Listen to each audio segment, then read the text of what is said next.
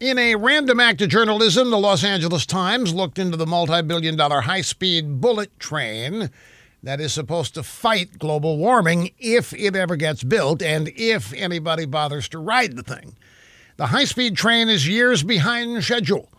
Just since 2018, the cost has jumped from $64 billion to $77 billion.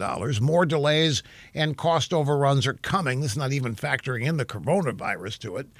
Among the problems, the LA Times reports, is the operating culture at the building services consultancy for the train, a global company called WSP. Now, allegedly, employees who tell the truth about problems with the California train project are told to shut up and toe the company line. If they don't, they face the coronavirus.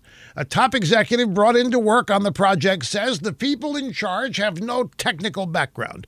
They never disclose the real costs and they don't tell the real truth. There's just a bunch of politicians. And this expert says the best thing that can be done with California's high speed train is to cancel all the contracts and start over. Now, for years, I've told you this high speed train's a train to nowhere. Never was a good idea, and it'll never be a good idea. The smartest thing to do after canceling all the contracts would be to scrub the whole project and blame it on the coronavirus.